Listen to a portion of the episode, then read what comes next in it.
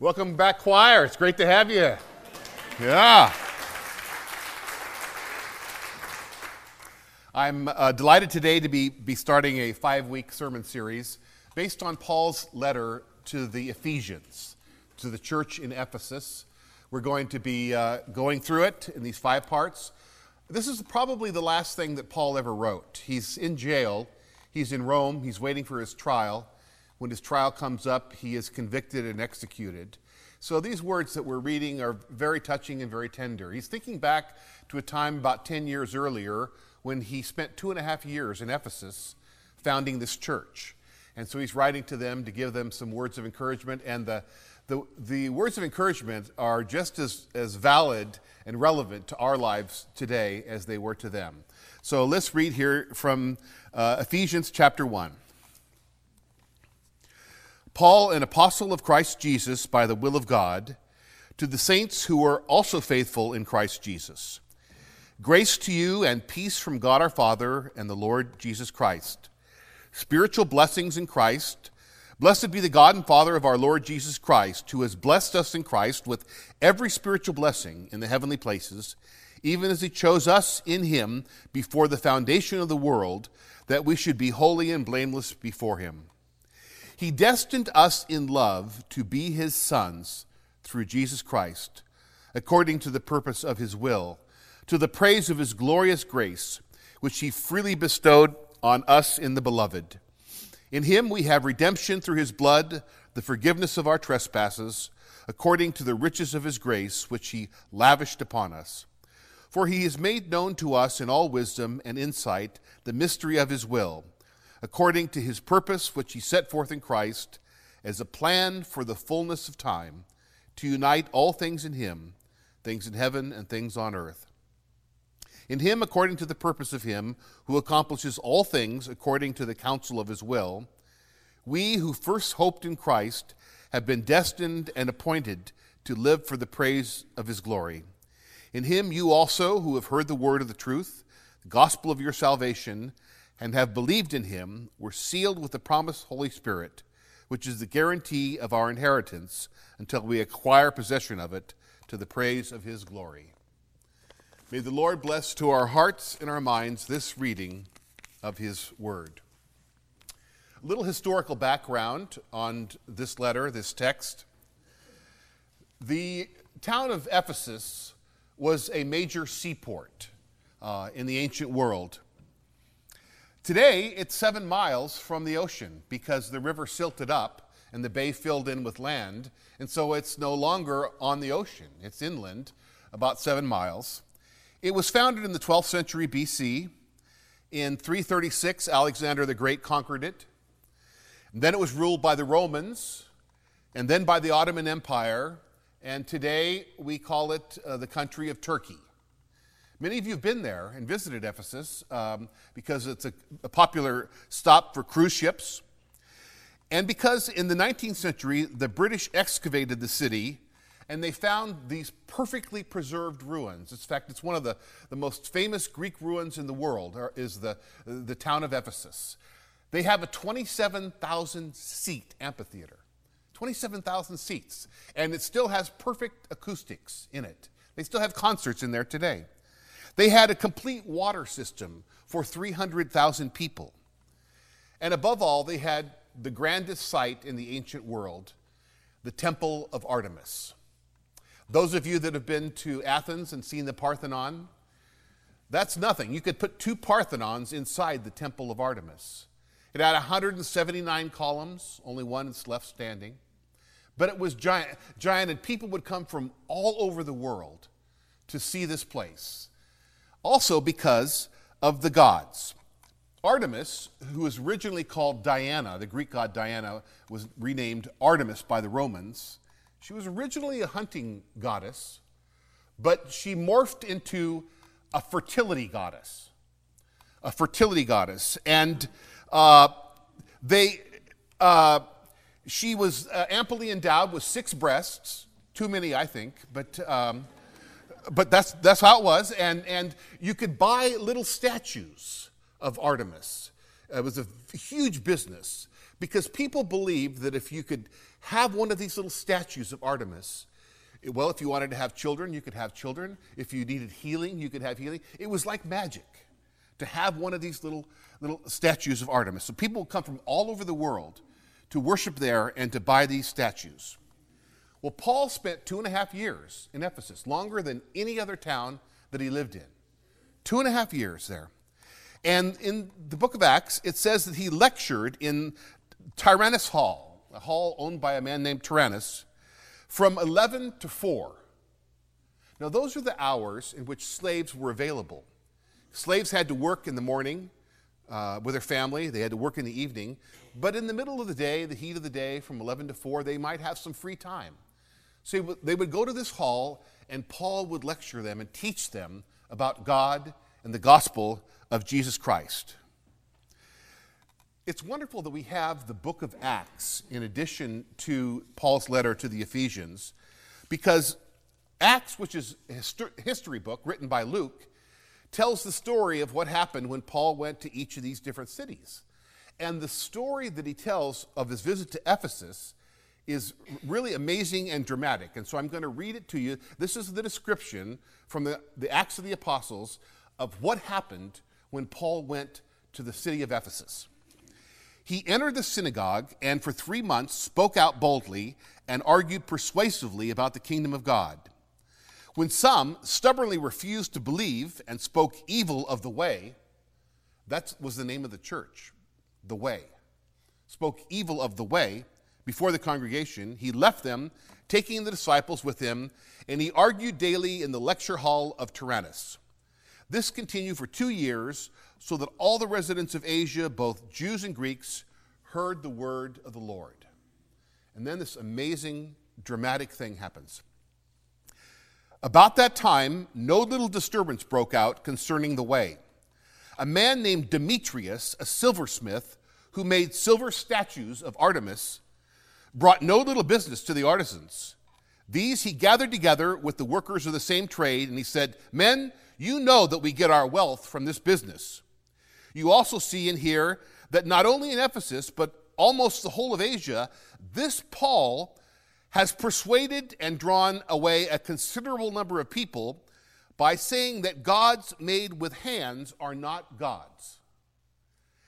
And there's a danger not only to this trade of ours that may come into disrepute, but also that the temple of the great goddess Artemis will be scorned and she will be deprived of her majesty that brought all Asia and the world to worship her. In other words, this was big business silversmithing and travel industry. The city was filled with, con- oh, it says, it says, and when they heard this, they were enraged and they shouted, Great is Artemis of the Ephesians. And the city was filled with confusion, and people rushed together to the theater, dragging with them Gaius and Aristarchus, Macedonians who were Paul's travel companions. Paul wished to go into the crowd, but the disciples would not let him. Even some officials of the province of Asia, who were friendly to him, sent him a message urging him not to venture into the theater. Meanwhile, some were shouting one thing, some another, for the assembly was in confusion, and most of them did not know why they had come together. That's a good definition of a riot, isn't it? Most of the people have no idea what's going on. They don't even know. They just know that there's a lot of commotion going on there. Well, it worked out okay because a guy named Alexander came in there. He was a politician and he uh, calmed everybody down. He told, uh, you know, Demetrius that he could go to court if he needed to, and Paul was able to escape with his life in this very, very dramatic situation in Ephesus. So, fast forward maybe 10 years, Paul is now in jail in Rome. And he's thinking back on that time that he had there with the Ephesians and the little church. And it was hard to be a Christian in those days. Not only were the Romans against them, but the, the Jews in the synagogue were. They were small and they were persecuted. And he wants to write to them and let them know that he hasn't forgotten them and he wants to encourage them. So he writes and he gives them some, some beautiful words of encouragement, which, which I find encouraging myself, and I hope that you do as well. Let me read to you again one of the sentences because it, it's kind of hard to isolate them all. He wrote this In the fullness of time, God will gather up all things in Him.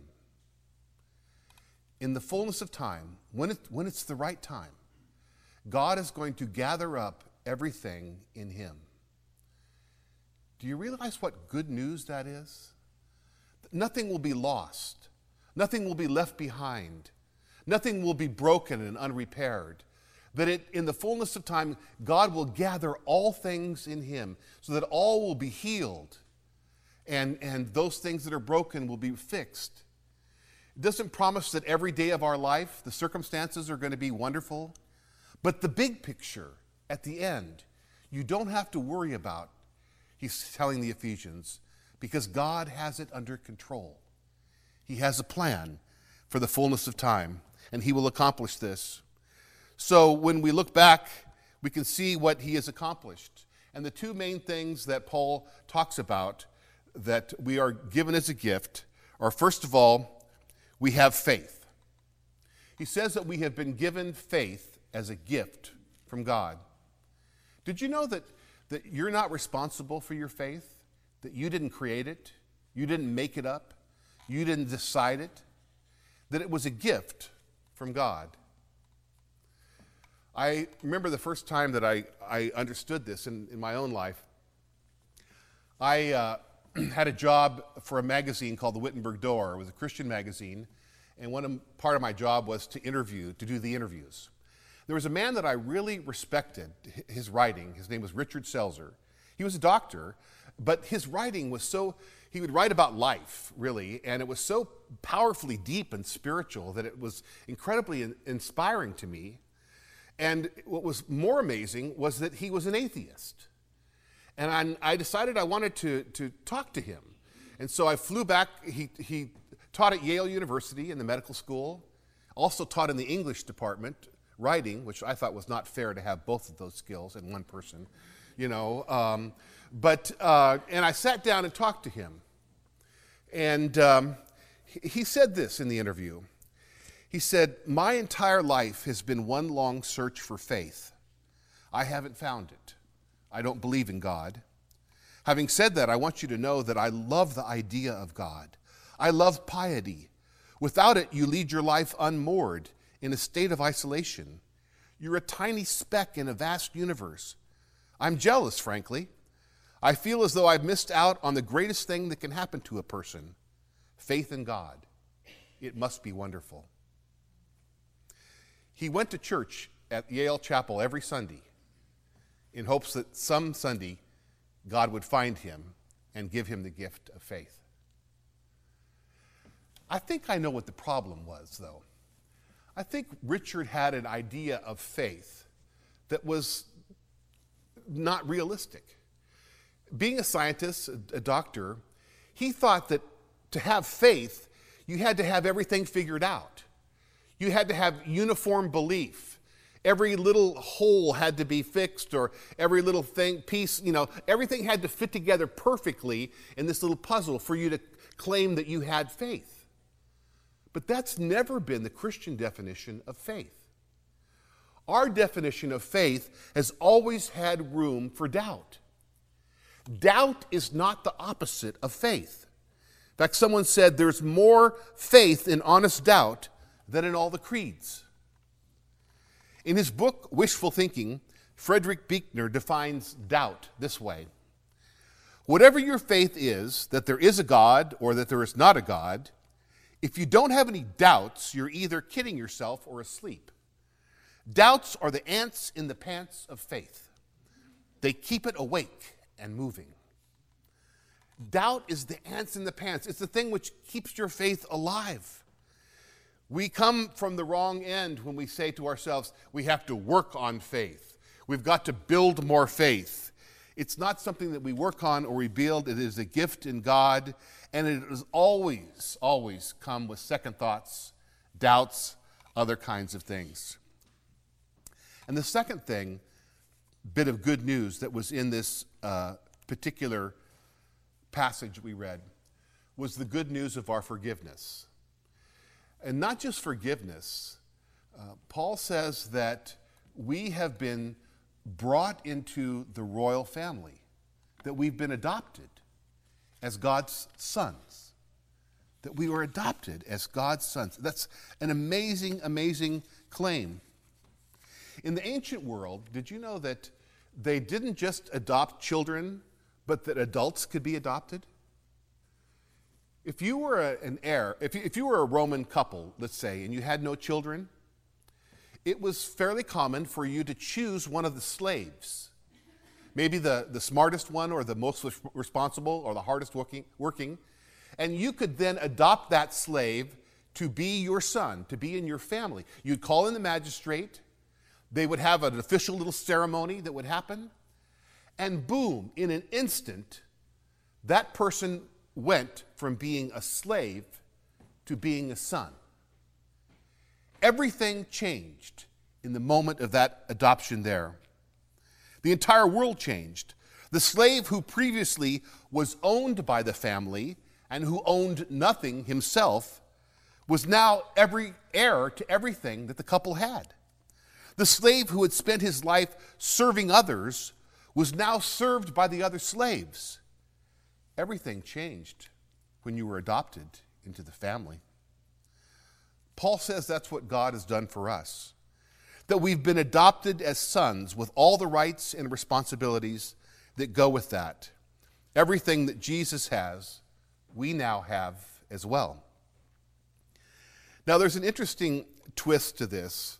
Uh, the word, it says that we were adopted as sons, not as children. Uh, I read about a woman who was studying this passage, and she had been raised uh, in an old school, traditional Chinese family. And she said that in, in that family, there was one son and there were several daughters, and it was very clear to everyone that it was all about the son.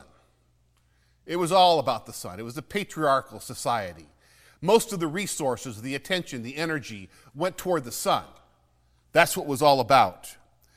And she said that when she read this passage, that she had been adopted by God as a son, she realized that her day as a second class citizen was over.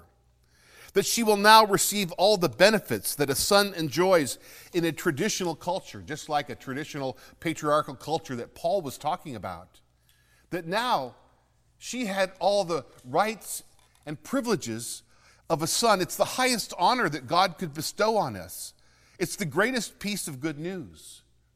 Paul says, In him we have redemption, the forgiveness of our trespasses, according to the riches of his grace that he lavished on us. Our adoption means that we are loved like Christ is loved by God. We're honored. We matter greatly to God. Your circumstances cannot hinder or threaten that promise. Paul is not promising you better life circumstances, he's promising you a far better life. He's promising a life of greatness and joy because you have been adopted into the royal family. He's promising a life of nobility and one that will never end because you now, like Jesus Christ, are a son of God. And that's good news. Amen.